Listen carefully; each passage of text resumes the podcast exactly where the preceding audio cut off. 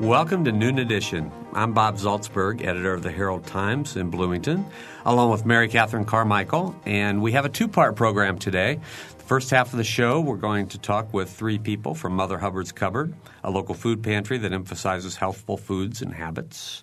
And during the second half of the show, we're going to be discussing the Salvation Army.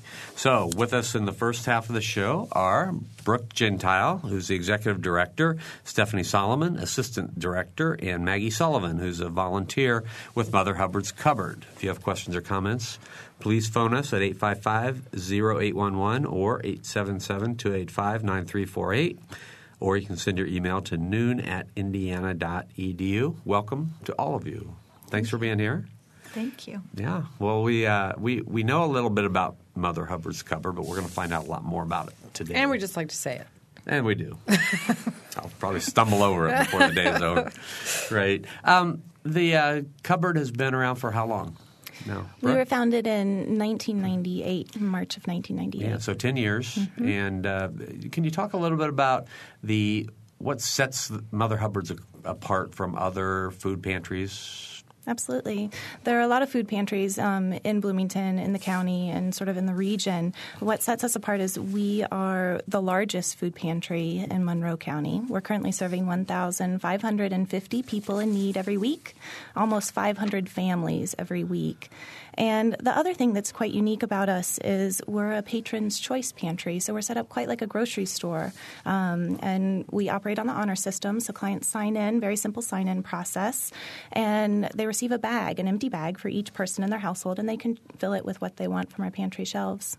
We also prioritize healthy foods. So we have a whole produce section and a whole cooler and freezer full of lots of organic dairy products and frozen prepared foods. Wow. So you deal in uh, perishables as well as non perishables. Absolutely. Does that set you apart from other pantries as well? Quite often, because most pantries are a little smaller and they might not have the infrastructure, the cooler facility, you know, to, to keep things preserved maybe to the next day or mm-hmm. two days later. Um, they also don't have the foot traffic that we do. You know, if we have 500 individuals coming through in a single day, we can move hundreds of pounds of produce that the food bank rescues from grocery stores that would inevitably go to the landfill. So, mm-hmm. well, I think that's one of the things that, that surprised me about Mother Hubbard's when I, I heard Julio Alonso talk about um, the Hoosier Hills Food Bank's relationship with you, which is you're their biggest customer, essentially. Mm-hmm. Yeah. By quite a long shot. Yeah, last year we distributed uh, 690,000 pounds of food that came from Hoosier Hills Food Bank, where we distributed 32% of all of the food bank's food last year. And there are about 95 agencies that go to the food bank, as we do. Mm-hmm. Um, so 32% of that, and there are 95 agencies. So that's a, that's quite a hefty chunk. Yeah, we could not do what we do without the help of the food bank. That's for sure. Right. So you're. Uh, let's talk with Maggie as a volunteer. How'd you get involved? Well, I've known Brooke. I work with the local Growers Guild, and so Brooke and I have collaborated on a couple different projects, and I've been working with Stephanie as well. And Stephanie, in particular, urged me to come and help in the garden project, which she's going to talk a little bit more about later. Um, but I started in February. We weren't really into the gardening groove yet, so I started helping out in the pantry, just stocking shelves and seeing how the whole thing worked. Mm-hmm. It was an eye opening experience seeing that many people come through and everybody's super polite, super nice, but really, really needing that extra food. Yeah, and, th- and this is um, that, that's another point, and you know Brooke made it already, but this is a place where people can come, and you don't ask them whether they they don't have to be 150 percent or 200 percent of the poverty level or anything else. I mean, you, you don't ask. It's just people come and they they take what they need, right? We do have a list of guidelines. We ask that each household meet at least one of the guidelines. One of the guidelines is a household meets, you know, is at 200% or less of the poverty level. But you could be a single parent that doesn't receive child support. You could be 55 years or older. You could have really high medical expenses. You could just basically not be able to meet expenses, li- basic living expenses for that month. But we do take people at their word for it. Mm-hmm. Mm-hmm. Now, with the way things are going, gasoline is going to be at four dollars a gallon probably before the end of the weekend. We we hope not, but. Um, and you know, I just had a meeting this morning with someone from uh, the state involved with health care, and we had a program on that last last week. Mm-hmm. Um, you know, everything is going up. So, what's that mean for you in terms of, of the need and the number of people coming through your doors? Um, it's we've actually seen um, quite a significant increase just in one month. Um, so I'll try to be quite simple about this. But in, in March, um, if you look at our March statistics compared to our April statistics, we had a 44% increase in one month. Um, 44% more client visits, visits that we provided um, in, in just that one month. The other thing is that we saw a 100% increase in that one month in new shoppers coming to mm. us. So in March, we had uh, 135 new shoppers come to us, people who had never been to us before. And in April, we had 362. Is that an unprecedented increase in the time you've been there? In the time I've been there, yes. Um, to have that many new shoppers in such a short time frame, yes. So you um, said 135 in March and 362? 360, yeah, more or less. Wow, that's almost three times as many, right? Yeah. Yeah. yeah. That's that's an amazing increase. Yeah, and yeah. and you used a phrase that I was interested in um, earlier. You used the phrase food insecurity. Could you tell us exactly what you mean by food insecurity?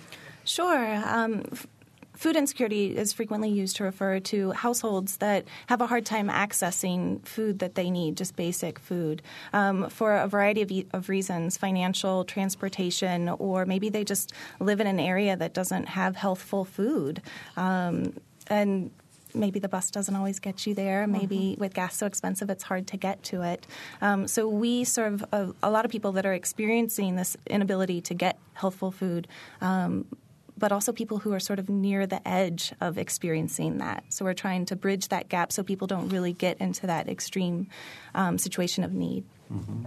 All right. Now we need to let Stephanie say something. so, well, what you were saying was making me think I just saw. Um, on on the back of a news, I think some kind of newspaper, an ad that was showing a picture of a car and a picture of a fork, and it said um, which one is using more fossil fuels. And they talked about the fork and food production being a big part of that. So when you were talking about you know the raising cost of right. of gas, I was thinking about how we're all thinking about it in terms of our of our vehicles, but it's also, mm-hmm. a, I mean, in terms of our food security, oh, a yeah. big big deal. Yeah, the impact all the way through the way we live mm-hmm. is definitely true. So, what are you guys doing about that? We're growing our own food. um, we're we have we come from two angles. One of them is that we have three um, organic gardens around town where we have volunteers um, and patrons and community members um, coming and using their skills and expertise to help us grow uh, healthful, um, nutritionally robust foods for the pantry. Um, but we also offer workshops um, to our patrons and community members um, in how to plant their own uh, backyard gardens. Um, so it's it's not for us just about um, growing food for our pantry and, and giving out that food, but also giving our patrons and the people in our community the skills that they can take home. Um, going back to the, the victory garden mm-hmm. idea of, of having backyard gardens. So, in the case of um, the, your own family's food insecurity, you have those skills to to grow some of your food. Um, and we have these lawns with all the sun. I mean, we might as well learn to to use them. What about um, preserving that food? I know you know July, August, even mm-hmm. into September, we've got food. You know, there's jokes about the zucchini multiplying at night on their own. but, but, do you teach people also how to preserve uh, the food that they grow then, so they can use it in a more sustainable fashion throughout the year?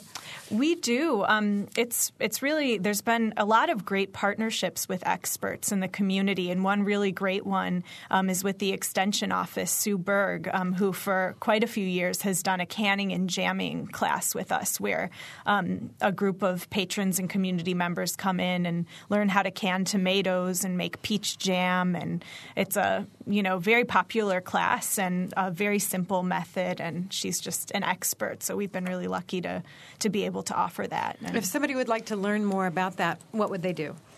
Um, well, they could always, you know, be in touch with with me um, personally, and then I could connect them. That's a nice thing about being in this position is I I kind of know who the experts are in different things like that, and they could be on our website watching the class postings. That canning and jamming class is a class that we um, offer uh, annually. Mm-hmm. So, and we're hoping to add um, a, a, solar drying and general food preservation class sometime in this next season. Um, and I'm also teaching a fermentation class, which is another method of food preservation that's going to be through People's University in August. Um, and our website address is mhcfoodpantry.org. And you can see a whole list of all of our classes and the classes that we do through People's University on there. And your phone number? Um, 355 6843. Okay. okay. we've got all that uh, basic information out yeah. there now. I want to remind our listeners that we're talking with uh, three people from Mother Hubbard's Cupboard. Um, this is a little different kind of program today. We're going to talk to them until about 12:30. Then we have another topic after the break. A lot of times people wait until after the break to call in their questions. So I would encourage you to call in your questions now about uh, the uh, local food pantry, Mother Hubbard's Cupboard if you have questions for them. The numbers again, 855-0811 or 877-285-9348, or you can send your email to noon at indiana.edu. I want to talk about the gardens a little bit more. And uh, Maggie, you're with the local, local Growers Guild.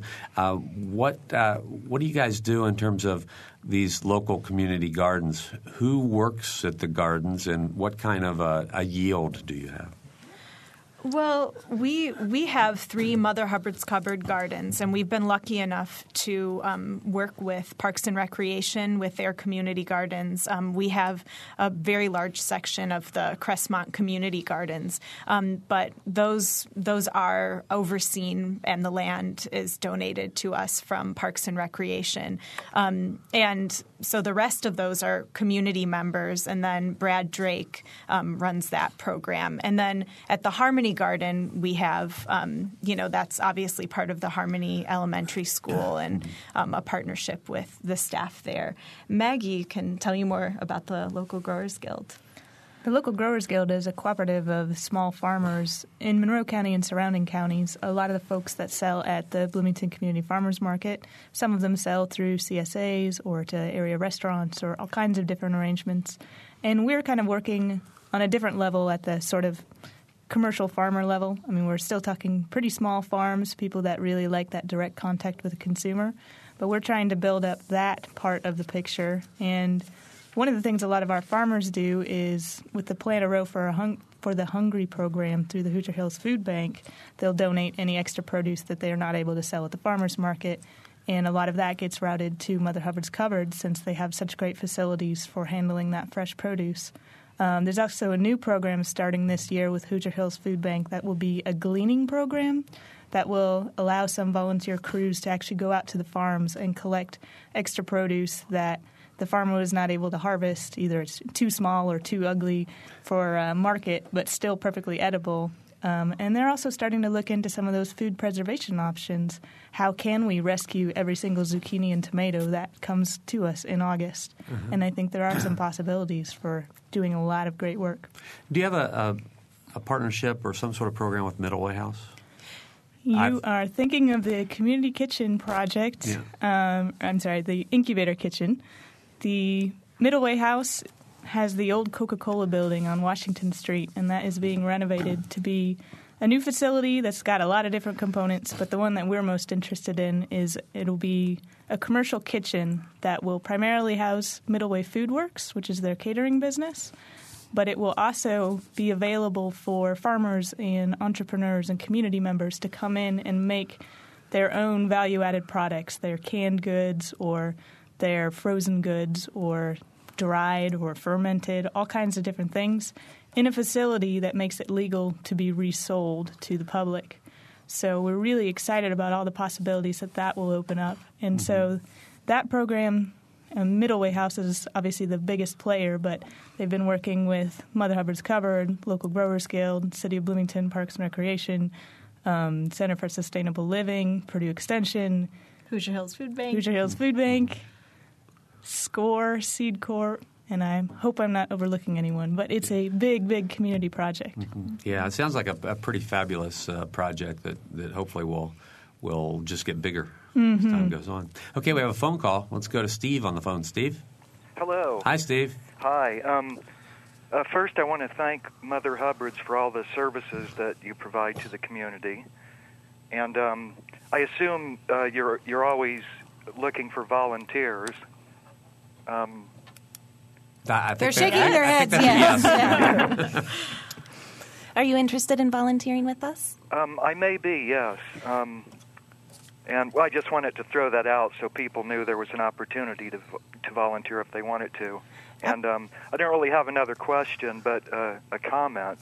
Um, I found from my own experience with gardening and growing my own food, it's not just uh, you know an economic or food security issue. I I get a real psychological or spiritual benefit from working in the earth and growing something from seed to maturity. And um, uh, I just wondered if you, if your patrons get that kind of uh, experience when they volunteer. It's interesting that you said that because um, I was an IU student, and uh, it was my my studies that got me into gardening. I actually had um, uh, an individualized major in uh, spiritual eco humanism, which in its own way was kind of spiritual environmentalism. And I grew up in the suburbs and um, found that getting involved with forest activism and gardening um, changed the way that I saw the world. And so that's what got me into gardening originally. And I, yes, I think gardening is incredibly transformative, and we, we do see that with, with our volunteers that come into the garden. It's a huge part of it. Oh, that's great. Yeah. Okay, well, thank you. All right, Steve, thanks a lot for the call. 855-0811, 877-285-9348, and noon at indiana.edu. You know, I think we should mention that our three panelists here today are, are knowledgeable, they're well spoken, passionate young women. And I'm, I'm kind of struck by how young each of you are. And I'd like to know a little bit about how um, you got so far into this so early. Go ahead and jump in there. Oh gosh. Um, well, I graduated and just sort of propelled myself into the food world. I traveled through Europe and worked with small farmers and came back and was just really energized about bringing that that knowledge of growing food to young people who didn't maybe know about it. So I started working in South Brooklyn with young kids and then again in California and it's just been food food food food food since since I got out of college. And when I ended up in Bloomington, there's so much that's going on here between the farmers market and the guild and all of our great social services here. It was it's just quite easy to get involved. Um, yeah, so that's that's for me. Okay. Yeah, and like I said, I was an IU student, um, and I grew up in a suburb of Cleveland and felt, um, I don't know, I just wasn't really very energized or successful in high school. And then I came to college and loved campus and loved all the flowering trees and just felt so energized and met all these people who were doing these wonderful things and got really involved. And um, I just yeah I I started working at Hilltop Garden and Nature Center and I got you know obsessed with organic gardening and it just became my life and then I started volunteering with the Mother Hubbard's Cupboard Gardens and met wonderful people and uh, was the market master for a season and just it became you know my my obsession and mm, you know You so, found your passion. yeah Yeah. yeah and I haven't you know I haven't traveled I've done all of my food work in Bloomington so We're lucky to have you. yeah, well, I feel lucky to be here. I've always been interested in the environment, protecting the environment. I was into sustainable living before it became trendy, and I've it seems like I've approached it from many, many different angles. I actually have my degree from Purdue in agricultural engineering. I worked as an environmental consultant for several years.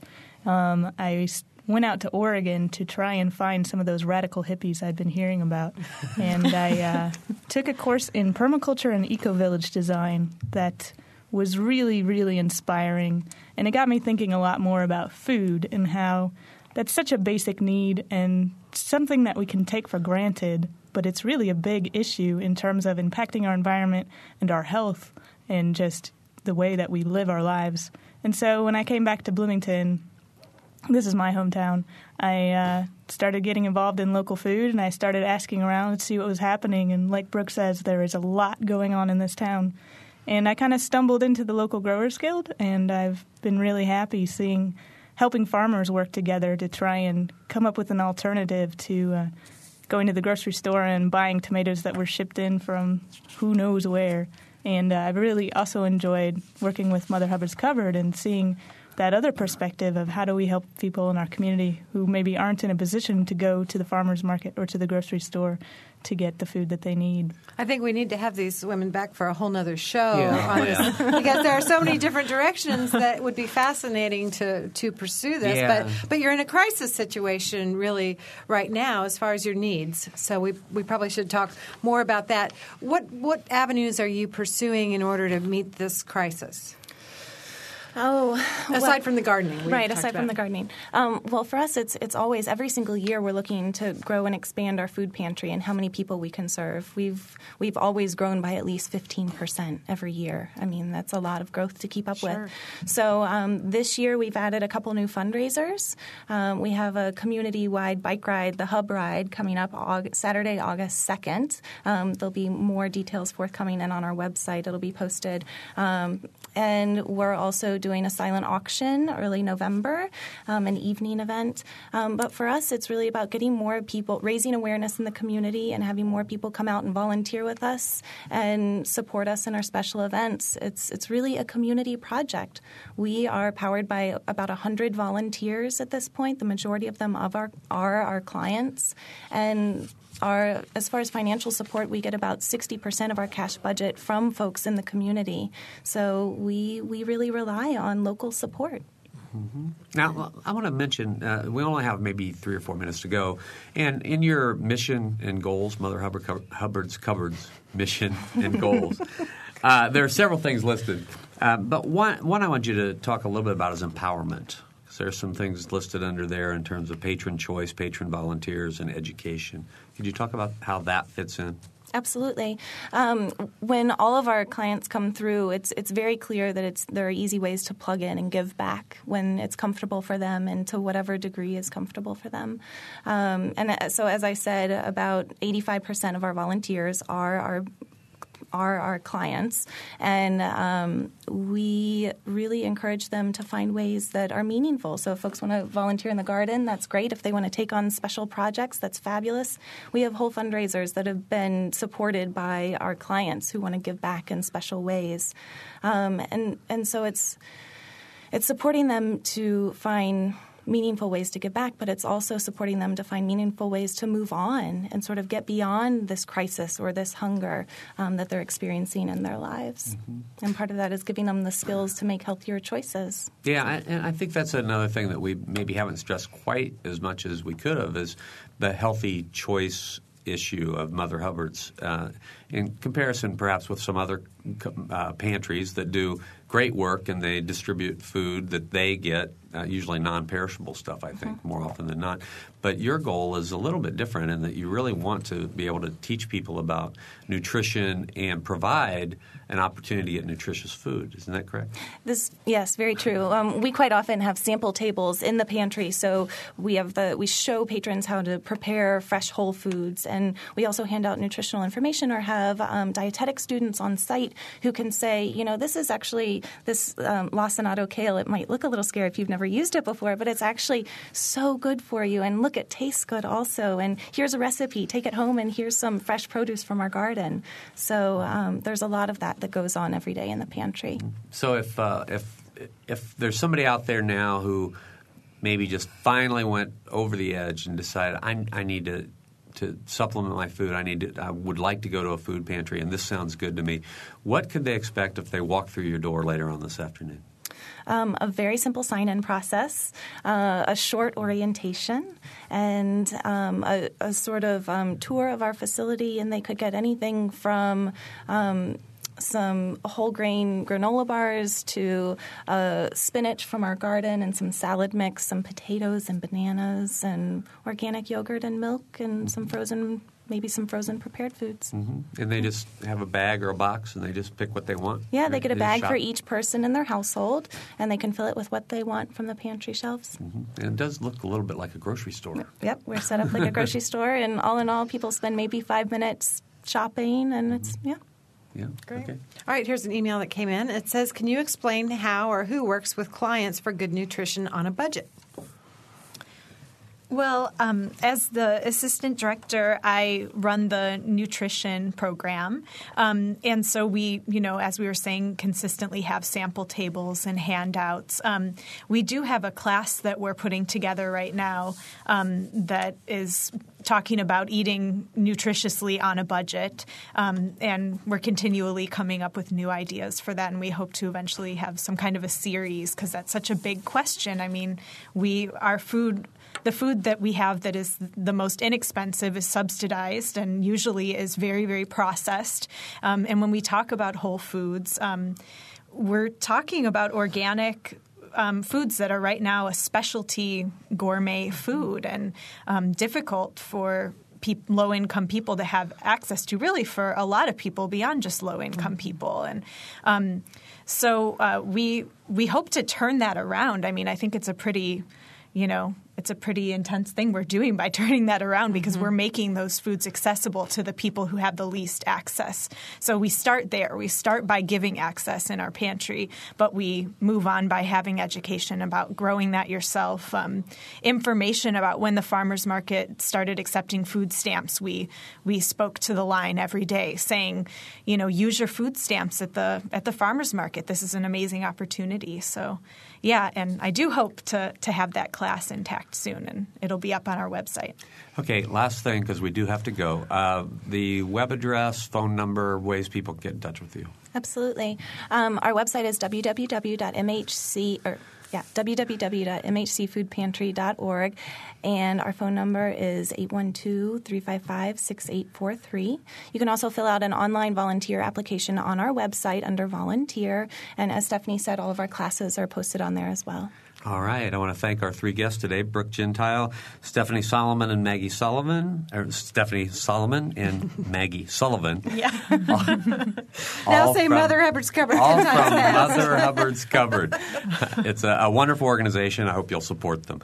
You're listening to Noon Edition. We'll be right back. Thanks.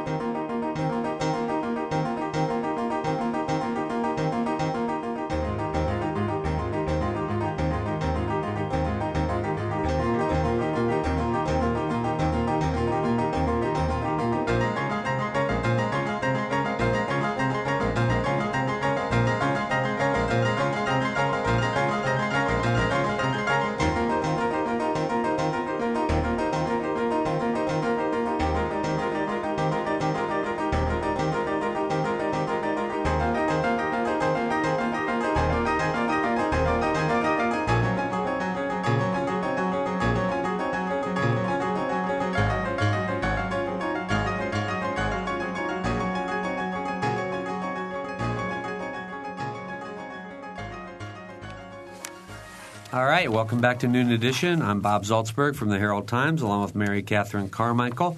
And we've just had a quick switch here in our studio, and we're going to be talking second half of the program about the Salvation Army. It actually is National Salvation Army Week, and with us in the studio is Peter Iverson, who's Community Relations Coordinator, and we're expecting Captain Elmer Gamble soon. He's en route. So, Peter, welcome. Well, thanks for having us. We really appreciate it. Sure, thanks for being here. I'm sure that. Uh, uh, there are a lot of things to talk about with the Army too, because it's a it's a tough time. But let's talk first about National Salvation Army Week. What's that mean? Absolutely. local events or anything? Oh, sure. Yeah, we've got a week just jam packed with uh, events that's full of just lots of fun for the family. In fact, on Tuesday we had our annual Donut Day, and that was such a great event. We handed out free donuts and coffee, and we uh, in the afternoon we handed out uh, free hot dogs and some lemonade, and right there in front of uh, the Von Lee Theater, and it was just a great event. Over 500 people stopped by uh, just to say thank you to the Salvation Army. So it was a wonderful event. And then tonight we're going to be having our block party, and that's when we're going to be uh, again cooking out uh, right there in the Salvation Army parking lot on the corner of Rogers and Kirkwood, and uh, we'll be having all sorts of fun games for the family. Um, the National Tennis Association is going to be stopping by and bringing their tennis on tour, and that's a great way for the the tennis association to teach tennis to kids. Yeah, that sounds pretty pretty fun. Let's back up just a little bit because a lot of people uh, associate the Salvation Army mostly with a, a thrift store. Sure. Um, but let's talk about maybe more broadly the mission of the Salvation Army. The mission of the Salvation Army is to preach the gospel of Jesus Christ and to meet human needs in His name without discrimination. And that's one of the great things about the Salvation Army is written into the mission statement is a non-discrimination clause, and that's uh, what we do day in and day out. We have six different departments at the Salvation Army here in Bloomington where we offer child care, we offer access to social services, we offer, of course, the thrift store. We have church every Sunday starting at 11 a.m., and our doors are open to everybody. We do not discriminate, and, and we try and help those who are, are seeking assistance. So you don't have to be a Christian to take advantage of Salvation Army Not, programs. not at all. No, we don't discriminate on, on any basis. okay. Yeah. Yeah, so yeah, we we've talked with uh, the last group here, and we've talked last week. We had a show on healthcare. It seems like you know the the prices that are being driven up by by the cost of gas and everything else, the economy in general, is causing some real difficulties for um, social service agencies and for individuals who need those agencies. Are you experienced that kind of thing? Absolutely. And, you know, as we look back over last month, we've noticed an uptick in the number of individuals seeking assistance from us. Uh, generally, we serve around 150 Hoosier families in our food pantry every month, and last year we saw it bumped up to about 160.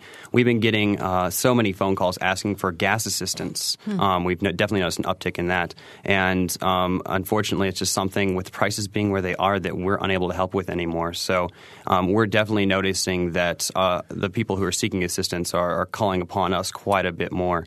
And of course, we're we're struggling too with gas prices. Uh, we have uh, two different summer camp options. Um, our childcare operates during the summer too, and we'd have we've had to scale back some of our field trips just because of fuel costs. So um, it's it's definitely hitting us too. Yeah. Well, let me give our phone numbers in case you have questions for Peter 855-0811, 877-285-9348, and send your email to noon at indiana.edu. We've had some questions that came in via email. Let's get going on these. Um, the first one is Now that the IRS requires proof of cash donations, will you continue the red kettles at Christmas time?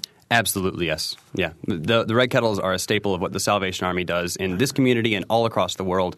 And um, we'll continue to partner with businesses in this community to help provide relief to families who need it. You're completely branded with those red buckets. I mean, I mean that's just everybody thinks of the red buckets in the Salvation Army. Is that Yeah. your biggest source of uh, fundraising? It's certainly one of the biggest, yeah. Uh, this year, we set uh, a record here in Bloomington. We raised close to $300,000 in uh, about a month um, with the kettles, and that's cer- something we've never seen in Bloomington before. So we're, we're really excited about that. What do You- you attribute that to? Um, we attribute that to two things. Number one, we we did something called a kettle kickoff, and that's where we had folks from the community come in and and donate some money, and, and that way is really fun. It's going to be happening again this year. And the other thing that we attribute it to is Captain Elmer Gamble um, is a really great organizer in terms of how he gets the volunteers out there, and and so I guess I would say that it's definitely the volunteers who get out there and ring the bells, rain or shine. Uh, You know, Mary Catherine, you and I were a team in that kettle kickoff, although you couldn't attend because of your mother, I think. Right, yeah. Things things were not going very well right No. then. So so your substitute and I, I think, came in about fifth. Wow. Katie, Katie Weismiller, the former IU volleyball coach. Yeah, thanks, Katie. That She was great, great of her to fill in for me at that time. But we'll we'll be back. I'll I'll if you'll have me back this year, unless I don't know, unless you guys did such a good job. Want me? I don't know. Should we go on with these Yes, questions? please. All right. Uh, number two, do you think the vast majority of future kettle contributors uh, will be those who file short form for federal taxes? You know, it's it's so hard to tell um, because uh, we have 20 different kettle locations throughout Monroe County. We we ring in Ellettsville, we ring all over Bloomington, and it's it's just so difficult to, to you know to be able to determine uh, that at this point. So, yeah. Okay. And the last question from this uh, emailer is: As kettle donations drop, do the mail in uh, do the mail in checks increase, or do people drop checks in the red kettles? Well, I would I would certainly challenge the assumption that the, the donations are dropping. We've we've seen a record number of donations coming in, and most certainly people do drop checks in, and, and we've been very blessed um, with some individuals dropping um, some very large checks in. But the Salvation Army is constantly diversifying its efforts to be able to provide assistance to those who need it. And one of the, the great new things that we're doing now is we're having online kettles, and it's easier than ever to sit at your home in the comfort of your own home and be able to give online, and you can set up a a, a donation over a series of time or a one-time donation. Um, but you definitely will be seeing that on our website, which is bloomington.salvationarmyindiana.org. Now, is the um, thrift store? And I'm sorry, is, is that the way you? Is that what you call it? The the store that you? Okay, the thrift store. Is that a, a positive income stream for you? Oh yeah, absolutely. Um, and it's it's positive in a couple of different ways. Number one, it's a great way to reach out to the community and be able to recycle some of the materials that people use. I mean, uh, having the students leave town is a great way to bring in all of those items. Having people doing their spring cleaning, we're able to then turn those items around, sell them back to the public, and be able to use those proceeds to benefit the child care and uh, things like our food pantry. So. And you employ people in the process? Absolutely, yeah. That's one of the great great ways that we uh, bring in people who are looking for a job or are, you know in that field or are transitioning. So mm-hmm. yeah, it's a great department. We have a phone call, so let's go to Beth on the phone. Beth. Hi, Peter. You talked earlier about uh, your non-discrimination policy. Does the Salvation Army have a policy of not discriminating against um, either employees or clients on the basis of sexual orientation? Uh, the Salvation Army, in terms of whether you come into the Salvation Army and are seeking assistance, we do not discriminate on, on those bases. Um, you know, it, we the way that our social services offer or our child care um, is is set up is that if you need assistance, if uh, you're you you know you're a single mom and you need a place for your child to stay during the day, so you can hold him, you know a gainful employment, you know we're going to help you out. If you need food, if you need clothing, you need help with your rent, you need help with with um, utility assistance, we're definitely going to help you out. Now, sometimes we, not, we may not be able to actually write a check out or give that direct financial assistance, but we will always point you in the direction where you need to go. Well, that's good to hear. Does the same go for your hiring policies? Yes, it, it does. Um, we we go through a rigorous hiring process where we make sure that we hire only the best and the most qualified to look after the children, but also you know to to help with the thrift store and to make sure that we're providing the assistance that individuals need in, in a compassionate manner.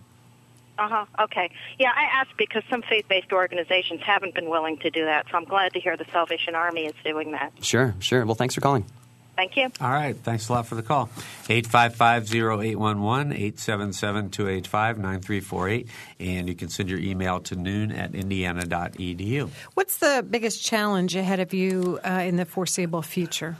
The biggest challenge for, uh, for us is dealing with this economic um, downturn that we're seeing. Um, you know, we depend on donors to be able to, to not only provide the financial resources to provide assistance, but also material assistance. And with the letter carriers food drive that just occurred, mm-hmm. I mean, we definitely see that as an indicator of what's happening, happening economically. So um, we definitely Let's talk that. about that a little okay, bit more. yeah, yeah. yeah.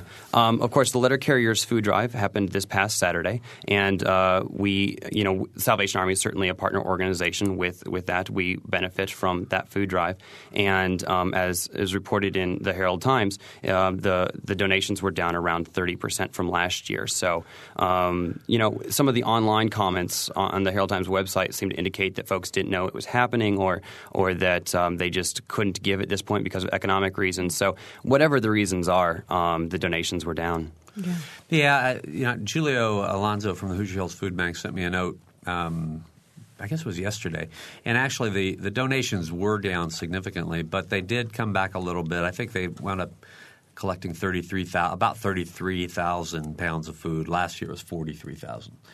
But uh, for, last year was a record year, yeah. and you know perhaps our efforts to get the word out weren't as good as they were the year before or whatever. But but I think you know that that may be a little bit of it. But it's also this economic downturn. It has to be. Mm-hmm. Right, right. Yeah. Well, and you know, even that that much helps because that the the food bank distributes that amongst food pantries across the county, and that certainly is is a benefit. But we've gotten to the point where we're now um, purchasing some food for our, for our food pantry, much as Hoosier Hills is doing, um, because we just you know, we can't keep it stocked all the time.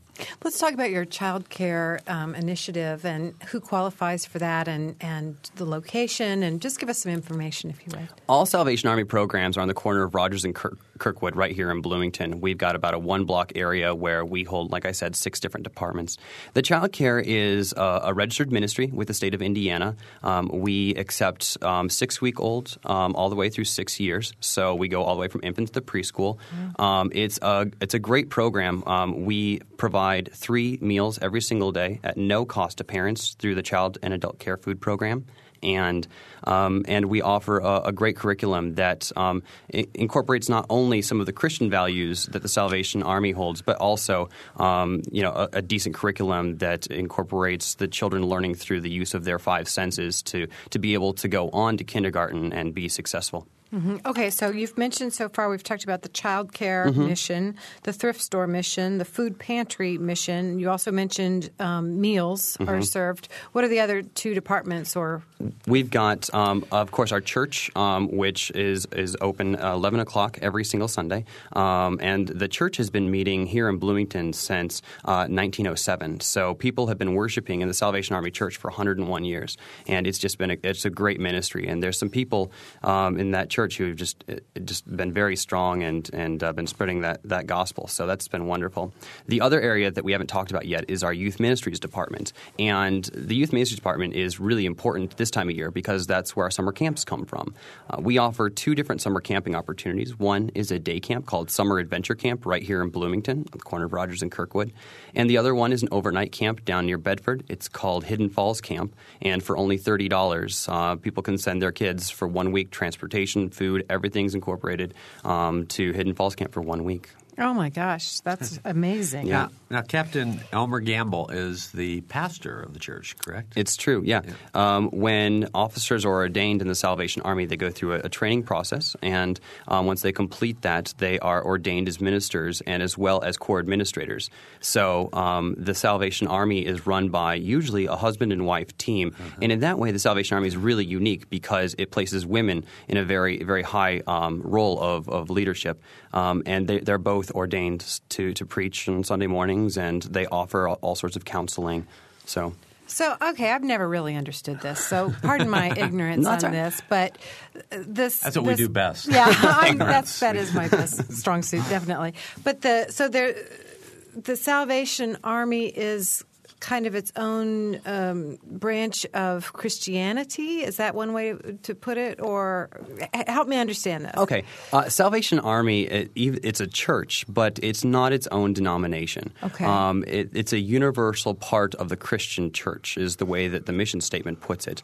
What that means is that uh, we're open to everybody and anybody, regardless of, of course, their backgrounds or, or their, their belief system, to in order for us to, again, spread the gospel of Jesus Christ. And the way the Salvation Army was started was William Booth in England began to to take the, the gospel to people who were in East London, a very poor part of town. And um, at the same time, he and his wife, Catherine, began to feed them and provide them material assistance. And that's what we do here in Bloomington, you know, 150 years later. We're doing the exact same thing. Where did the army motif come from? Uh, Well, uh, it was in uh, 1865 when um, William Booth, who is the founder, and his son were putting together a, a newsletter of sorts, and the um, and the the newsletter read a volunteer army, and um, instead of putting volunteer army, his son changed it to Salvation Army to reflect the religious um, emphasis of the, of the organization. So how is it? Um, you know, how is it organized now? I, I, and and this will get us into another topic, and that is, I know um, that Captain Gamble and, and his wife have been here for for probably about five years. Uh, they've been here three years. Three years, okay. And how long do people stay? Because these, uh, the the leadership of the Salvation Army is here for a while, and then they get transferred to someplace else, and then someplace else, and someplace else, right? Yeah, I like to relate it to the United States Diplomatic Corps. Um, most diplomatic stays are, are for a couple of years and they get moved to another location in order to make sure that they remain fresh. And it's the same way with the Salvation Army. Uh, we make sure that you know, an, a set of officers doesn't become too comfortable in, in their location and keeps them fresh and keeps them innovative. And so um, the captains have received their, their marching orders and they'll be moving to eastern Michigan um, um, to to work over in Eastern Michigan. I see. Yeah. What, so how long? When are they going to be going? Uh, they'll be leaving um, mid June. Mid June. Yep, So it's and coming then, right up. Yeah, it's coming up pretty quickly, and then we'll have a new set of officers um, about a week later. So who determines these marching orders? Uh, the Salvation There Army are generals in the Salvation Army? or- Yeah, it's it's Yeah, set up yeah. much like the, the military is. Um, and what happens is the United States is divided up into different territories. There are four different territories, and each territory is divided into divisions, and each division is divided into a corps. And of course, this is the Bloomington Corps. And so um, there are individuals in those upper echelons who make those decisions as um, as they look at the different um, circumstances on the ground. So. And so, what's your role? How do you fit into the whole organizational structure? Well, I'm I'm an employee, so Okay. um, we should say that you don't have a uniform on. No, I'm not Usually, wearing a we uniform. we Yeah. have you know when you think of Salvation Army people, you th- you picture them in the traditional navy blue uniform, but you're in regular street clothes. That's right. That's right. And that's because uh, I have not um, been through the Salvation Army Training College. I'm not ordained within the Salvation Army. Um, I'm an employee. Okay. So, yeah. Okay. Yeah. All right, we have a phone call, and it's John. John, go ahead. Uh, hello. Uh, uh, when I crossed the uh, corner of uh, Liberty Drive and Highway 45 there, a few hundred feet from Sam's Club, there was a couple of young girls. Uh, I'm uh, 66, so everybody looks young to me, but I guess they were 12 and 15 maybe, uh, holding a sign saying uh, sick and hungry or something like that. Do you folks have an outreach program where if somebody reports that to you, you could go and check them out, see if you can do anything for them? Absolutely. And one of the nice things about living in Monroe County is there are so many options for people to receive food and other types of assistance. And one of the things that we encourage folks to do is to refer them to the Salvation Army or other social service agencies that can provide them immediate assistance. Well, I'm doubtful that that would work in some of these cases because I figure they can't afford cell phones and possibly don't have transportation. So that's why I use the word outreach to see if maybe you folks, upon receiving a phone call, could send someone there to interview them. We we most certainly would look into that possibility. Um, Uh, this was about two hours ago that they were there. yeah, And yeah. these look like minors. Yes, definitely minors. Wow. Peter, Sounds like- swing by there on your way back. yeah, yeah. Well, I mean that sounds No, like I- something that yeah, police should be bad. aware of. yeah. That's kind of scary. Well, John, thanks for letting us know about that. You're welcome. I appreciate it. Bye. Uh, bye bye. All right. We have just five minutes left in the program 855 0811 or 877 285 9348 or send your email to noon at indiana.edu. So, is there a, a, a typical uh, client of your food pantry or you know, can you describe the kinds of peop- people that seek services at the, at the Army? No, we don't have a typical client. It's you know, it's your neighbor. It's um, the the person you see walking on the street. Um, we're there to serve everybody and anybody, and that's what we do. Um, y- I, we don't. We can't even begin to stereotype who comes in. Sure. But um, yeah. Well, you said la- last month you had 150 families, I think, at the food pantry. Uh, about 160, yeah. Uh, last month was 160, and the month before that was 150. So it's it's going up. It's, it's upticking, yeah. Yeah. Um, yeah. So I, I would say that uh, you know I would I would say that the increase is is starting to be we're looking seeing more um, elderly individuals. Oh, really? So yeah. yeah. Now, that's I mean six pro- um, programming areas is a lot. I mean that's a lot of of uh, mission to undertake. How many folks? Um, both, I guess, employees and um, volunteers do you have trying to get all this done? Oh my goodness, we have around 30 employees at the Salvation Army, and our volunteer army is is just eh, you know innumerable. We you know there are so many people that come out and generously give their time for the kettles. Um, we had over 200 individuals, groups, families come out and ring bells last year. Um, we, you know we've got just all sorts of, of people coming out. So, but you know one of the easiest ways to get involved at the Salvation Army is to go to our website, and again that's bloomington.salvationarmyindiana.org, and click on the volunteer tab. And one of the things that we've done now is begun to do online um, uh, intakes. So you can now sign up for shifts online from the comfort of your own home. That's great. Now, in Monroe County, are you a United Way member agency? Yes, we are. Okay, that's great. So, what percentage roughly of your budget do you receive from United Way? I'm not sure of those percentages at this point, Okay. but but it's it's certainly a benefit to us. Yeah. Okay. Yeah, I, I want to go back to the kettles because that is what everybody thinks about, and you know, I I've I usually ring an hour or so for the kettle drive every year because I think it, it's fun and people are usually in a good mood. I'm always inside at the mall where it's warm. you know. um, it's really interesting to see the different people and most of the. I, I think it's this is probably a general. It is a generalization, but. But most of the people that come up and give, it seems to me, are, are very young people, children. A lot of times, of course, somebody will give. You know, their mom will say, "Here, go put it in the in the bucket." But it's certainly teaching them a, an interesting habit of giving. Yeah. Absolutely, yeah. But I, but I, I guess I'm sort of driving to this question about uh, Mary Catherine asked, you know, how much of your money, or, you know, does the, the kettle drive come in? But in a, in a broader sense, um, you know, people think about the Salvation Army around Christmas time because of the kettle drive. But you do have to have fundraising efforts all year long, don't you? I mean, Yeah. And what other kinds of things do you do you have? Well, one of the easiest ways for individuals to donate to the Salvation Army and make sure that services continue here in Monroe County is to give online. Um, that's one of the easiest ways to do it. Uh, the the other way um, that we really encourage people to do is to start looking to the future and make sure that the Salvation Army is included in your planned giving. Um, that's one of the best ways to ensure that those um, who, who really need the assistance can receive it.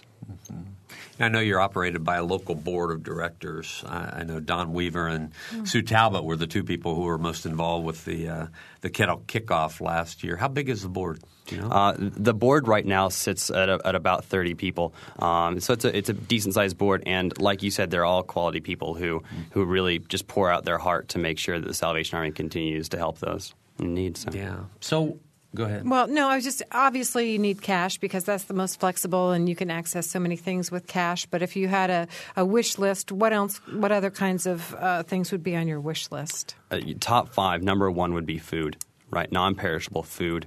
Um, number two would be any type of um, personal items. Um, we find that's in, in big need in our in our um, food pantry. Um, everything from toilet paper to feminine products to diapers to wipes. Um, those are in need. sure. Uh, the third thing I would say is to keep those donations coming to the thrift store uh, because those are, are a good source of, of and you can revenue. turn that into cash. right? Absolutely, Uh-huh. absolutely. Yeah. uh, The, the fourth thing I would say is classroom supplies for our youth ministries, and the fifth thing I would say is is to go online and sign up for volunteer shifts um, because we cannot do it without volunteers. And what do the volunteers do? We have so many areas where volunteers can help, and in those six department areas, volunteers most certainly get to be plugged in. But um, uh, we we certainly try and find the niche of for each volunteer. So we had one girl come in; she's an Ivy Tech student the other day, and she really didn't fit in anywhere. So we just created a position for her. We truly we truly try to find a position for everybody inside of our organization. I would assume the food pantry has a lot of different things people could do, and childcare has a lot of things people could do. so- Absolutely. And where we need volunteers absolutely the most is in our thrift store to make sure that those donations are sorted and get moved out onto the floor for resale. I'm always So- overwhelmed by the amount of uh, work that that looks like when it. You Oh, know, yeah, it's a lot of work. Yeah, to see it go from a big pile to you know very nicely displayed in the stores, I can only imagine the number Are, of are there yeah? Are there kinds of clothing that you need more than others, or things that you're often short of? Uh, you know, I would say that the things that we're really um, the people ask for quite a bit are things that we don't get a whole lot of, like bed springs and mattresses. Um, of course, they need to be in good quality to be Sure. donated, so we don't just you know can't just dump them. But but and of course, in season clothing, um, that's always good to have. Okay, we are out of time. Shoot, I know. Well, we'll have you back sometime. it's been fun. Yeah. All right. I want to thank Peter Iverson, Community Relations Coordinator for the Salvation Army, for being here with us today. Um, you've been listening to Noon Edition for Mary Catherine Carmichael, producer Catherine Hageman, and engineer Mike Pashkash. I'm Bob Zaltsberg. Thanks for listening. production of WFIU and the Herald Times. A podcast of this and other WFIU programs is available at WFIU.org.